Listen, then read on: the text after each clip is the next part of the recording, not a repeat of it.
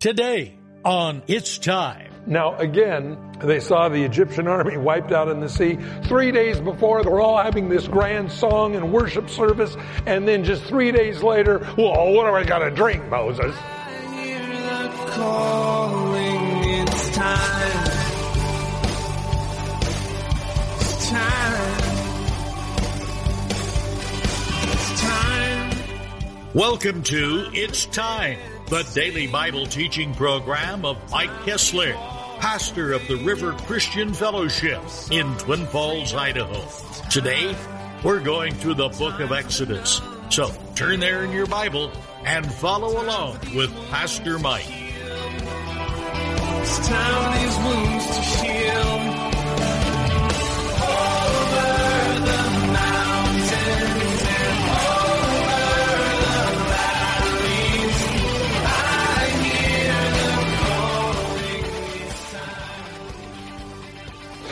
Things that God says, if you don't honor me, no rain will fall on your land.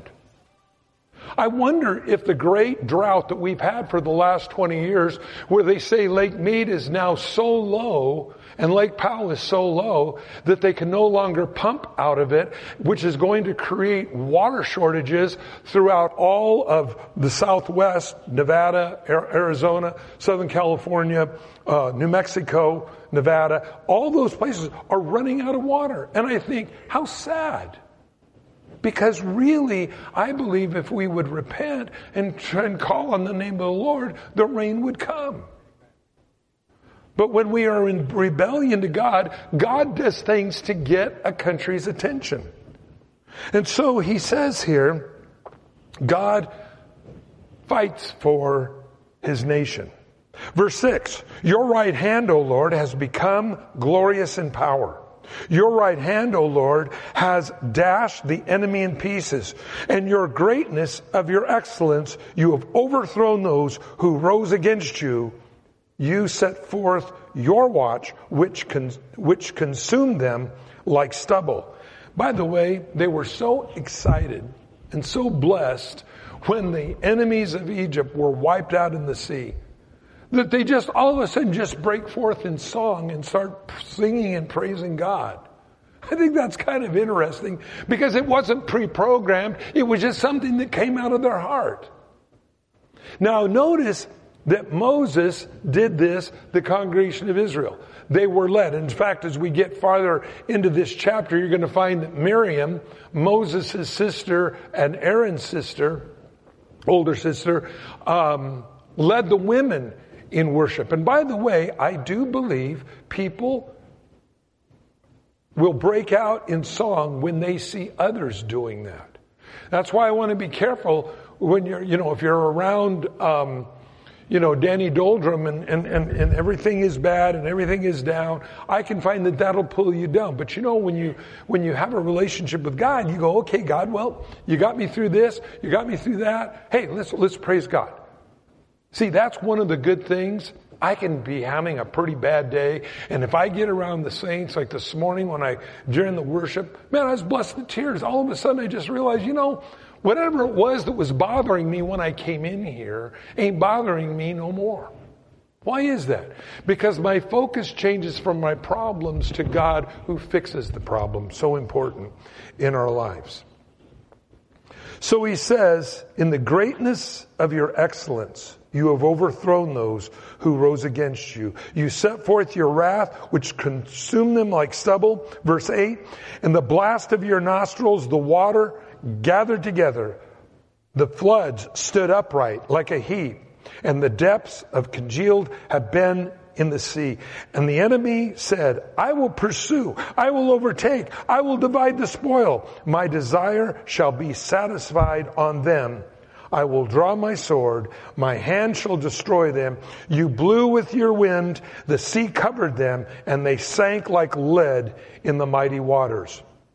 Who is like you, O Lord, amongst the gods? Now, this is really important. Who's among you, God, amongst the other gods? What's interesting here is the Bible acknowledges that there's other gods. There's other things that can capsulate your fancy. But there's a true God that overrides all the others. How important then is it that I endeavor to know who this real God is over, as the Bible says here, the other gods? The gods that doesn't mean anything. The gods that capsulate the people's minds in the world today. The things that they serve. Oh, you don't think? I've really never met an atheist. I, I've met people that say, oh, I'm an atheist. No, you're not. You believe in something or you wouldn't get out of bed in the morning. What lights your fire? What turns you on? What's your buzz, baby? Tell me, what is it?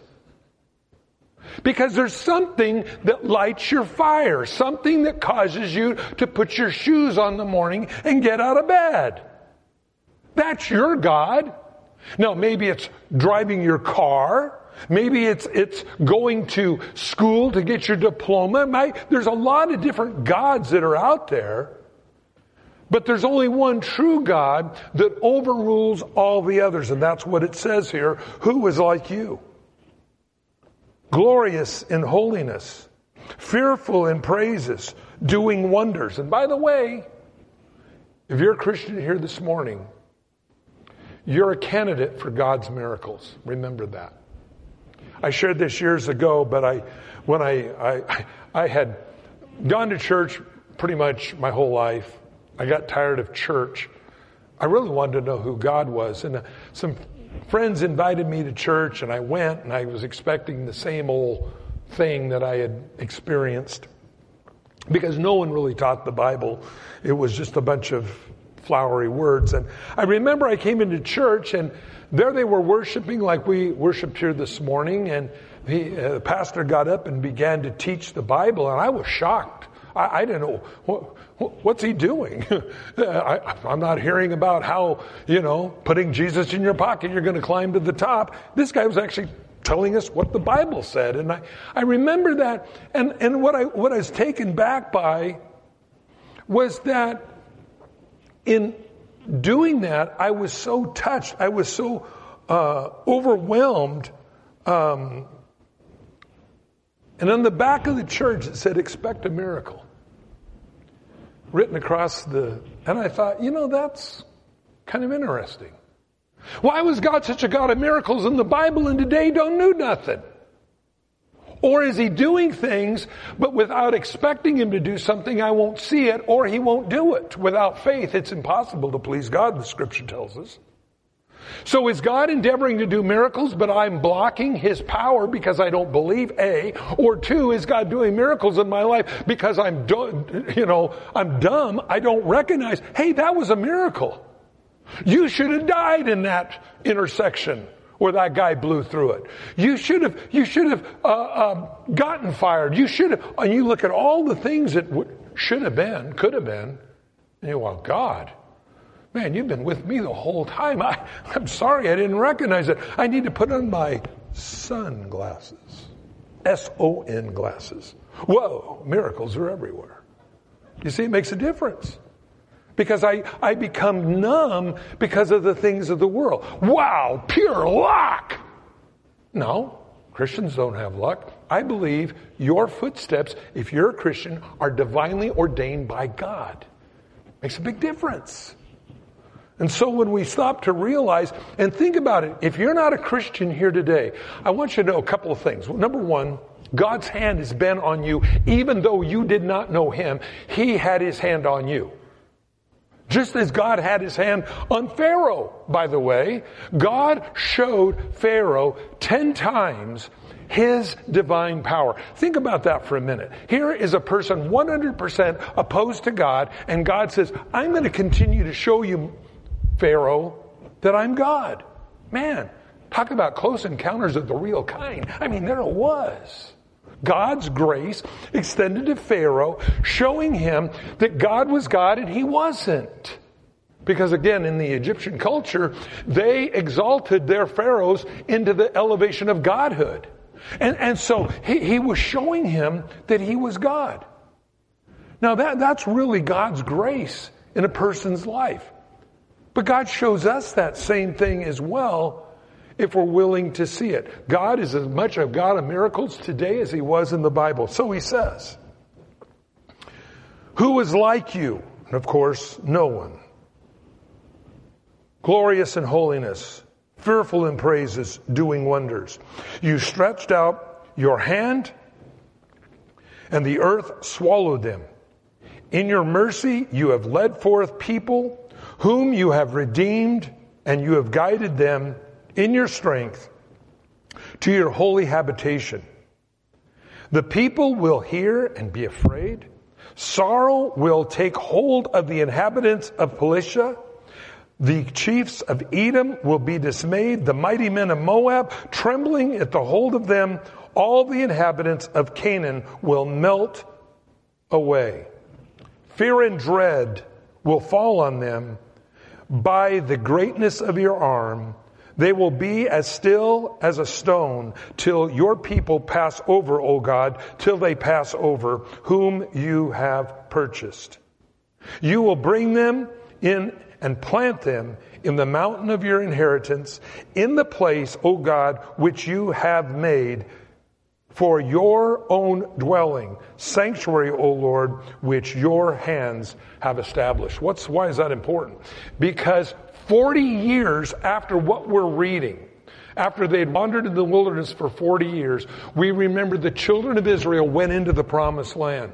And as they went into the promised land, they came, and we remember they came to a place where Rahab the harlot was. And she said to the spies, We know what your God did to the Egyptians. 40 years ago, it was still very much real in their minds. The dread of the God of Israel coming against them caused fear. And Rahab said, Promise me this. I've been kind to you. Preserve me. And they said, Hang a scarlet thread out of the window and anybody that's in your building, we will not harm. And it is interesting that through that type of Christ, that red scarlet rope hanging out, that they were preserved and went on to be in the lineage of Christ. You have to look at this. God knows who loves him. Rahab, though she was an evil woman, she was a repentant woman in which God spared.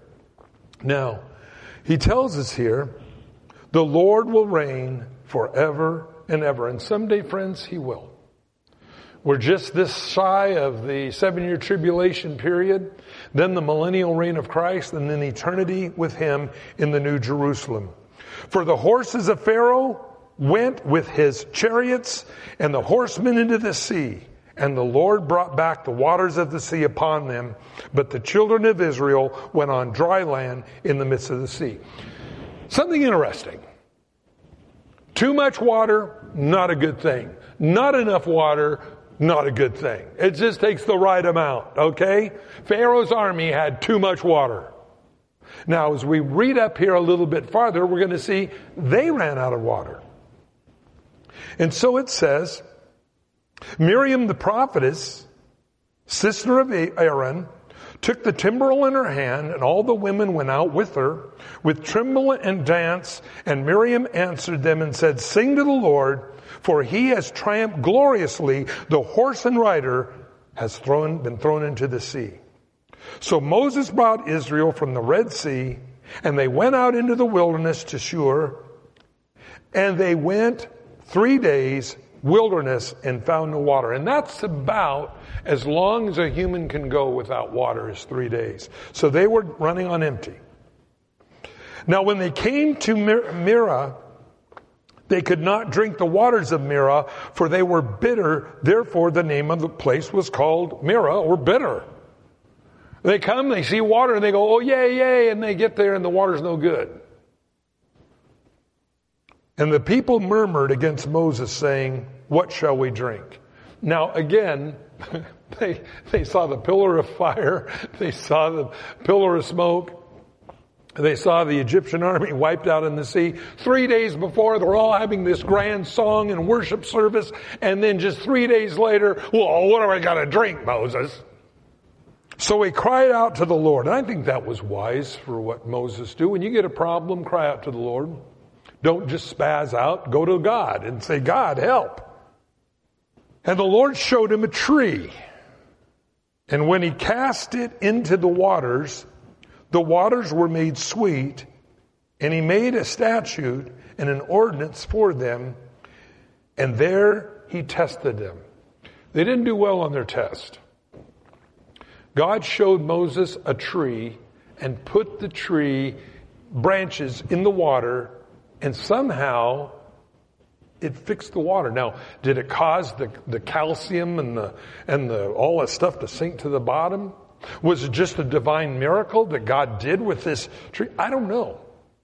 But I know this that in our lives we got a lot of bitter pools in our lives, don't we? You know what those are? When someone mentions somebody's name and you go, eh, that's a bitter pool. You ever notice that? Or a place where maybe life wasn't so good to you there and you went, eh. those are bitter pools. But you know what's really interesting? When you put the cross in, when you put the wood that Jesus died on in that pool, the waters are made sweet. Because instead of it being a bitterness, I can say, Lord, what did you want to show me through that? You know, the place of Marah was a place where God showed the children of Israel he could take something unfit to use and make it sweet. Now you think about that for your own life. Who heals you? If you're not a Christian here today, what who goes through your life and helps you repair the damage that life, people, experience has done to you? You don't think that's real? Hey man, we're all walking wounded. But you know, one of the great things is when you add the cross of Christ into your life. For this reason, Christ died. And I've always shared this with everything, everyone. When you look back at your life, I look at it through the cross of Christ. For this reason, Christ died. When I look forward, I see a risen Savior who leads me where He wants me to be.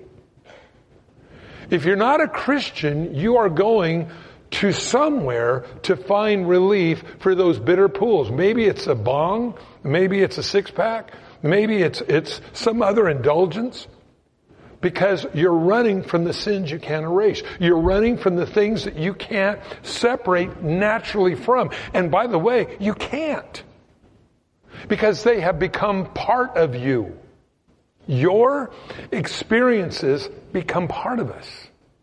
And so what God does then through the cross is He allows us to separate those events from who I am.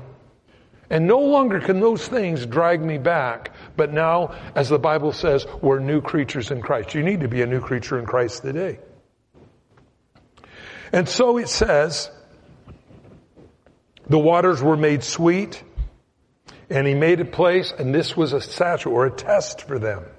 And he said, if you diligently heed the voice of the Lord your God and do what is right in his sight, give ear to his commandments and keep his statutes, I will put none of the diseases on you which I have brought upon the Egyptians, for I am the Lord who heals you. And then they came to Elim where there were 12 wells of water, 70 palm trees, and so they camped by there, the waters there. It, it's interesting the Bible doesn't say there was any great lesson to be learned where everything was convenient. 12 wells of water, 70 palm trees. Okay, I'm comfy. Hey, I don't grow much when I'm in an amusement park. Unless you're on a ride that breaks and people are flying off. Then, yeah, I, I, I, I gotta tell you guys a funny story. I was at Disneyland years ago. This was years ago, and they had this new ride I, I, can't remember which one it was. It was after the Matterhorn, but it was their big roller coaster ride. And this guy comes out dressed in a, in a thing and he said, would you like to go on a new ride? And I said, um, okay. So he said, walk this way. So we walked back and there were two by fours still laying on the ground. Uh, it was under construction. I said, well, is it safe? He goes, no, that's fine. We just haven't cleaned all this up yet. We just want to get some people's opinion of this ride. So we got in, they brought the bar down, we're sitting there, and there was only like two or three of us on this little trolley. There was several cars, and we were just the only ones sitting in there. And I thought, this is, this is how you die. Because this is weird. I, I mean, I was a crash test dummy. And, and I'm sitting there, and, and the light turns green, and here we go. And I, I, I couldn't help but notice, like, you know, buckets of, of whatever it was, like taping mud. And, and, and I really was surprised they let us do this. And I, I got on this thing and it was the most violent ride I have ever been on in my life. I was slamming from one side to the other side. And when I got back to the thing, I mean, I was bruised, I was hurt. And I, and the guy goes, what did you think? And I said, you're gonna kill people on this thing. Because it was too fast. Now, they slowed it down. I, I believe that was when it was at like 112 miles an hour. And they slowed it. I think now today it's like 60 or something. It's half as fast as it was. But I, I, I was absolutely overwhelmed. I, I, just go, you're going to kill people on this. There's experiences that we go through in life that, that unless I believe God is there with us, we would really be freaked out. But the thing is, I don't generally learn much when I'm, I'm, everything's going my way. It's when I am faced with a trial, like the people were at Marah versus the 12 wells of water and the 70 palm trees. They didn't, doesn't say anything how they grew and, oh, God was good. No, they, they grew. The test was at Marah. If you're going through a place in your life that seems to be bitter, put the cross in there. Allow God to come and forgive you and, and restore you. The Bible says He wills. This morning, if you're not a Christian, your past is haunting you. I don't care who you are. I know that it does. When you lay your head down on your pillow at night, the tape rolls. Some people have said to me, I just can't shut my brain off at night. That's right because you have become part of the things of your past. You need to decouple that because those things are not you. All the psychology in the world, all the pep talks in the world, all the motivational speaking in the world will never ever separate you from the experiences of your, of your past. But Jesus can. You put the wood in there. You put the wood that Christ died on in there and He will separate you. You are not the experiences that you have experienced. You can learn from them, but they're not you anymore. Old things pass away, Paul says. Behold, all things become new. Why does he say that? Because you're not limited by your experiences of your past. Being about your daddy's business is going to cause you to have a brand new horizon. Not only does God forgive you of those sins, not only does God separate you from those things, but he makes you a brand new person in him. That's what you need. That's what we all need. This morning, if you've never prayed and asked Christ in your life, you need to repent. That means stop living for yourself. Stop trying to run from the sins you can't erase and say, okay, God, I surrender. You take Pharaoh's army and cast it into the sea. You know, that's a type of baptism is the, the sea closing over the Egyptians. They came out of slavery on their way to the promised land. When we come out of slavery to Pharaoh, Satan, we go through a baptism and we're on our way to the promised land. And the horse and rider, those things that used to torment you, are thrown into the sea. This morning, if you're not a Christian, I want to invite you to consider Christ. First of all, to accept Him as your Savior. But then, a reason to live for, you have a purpose. And that's to say, okay, God, from now on, what do you want me to do? You are designed by God for a reason here on this earth. Have you spent 10 minutes this week asking Him what it is? Well, I want to encourage you to do that. But you see, you got to be His. This morning, if you've never prayed and asked Christ in your life, we're going to pray right now, and you can ask Jesus to come into your life. Repent from the foolish way you've lived. Accept what He did for you on the cross, that wood that you need to separate you from your past the Bible says He will. If you need to pray, let's pray right now. Father, I come to you in Jesus' name. I invite you into my life today. I believe Jesus died on the cross for me. His blood covered my sins.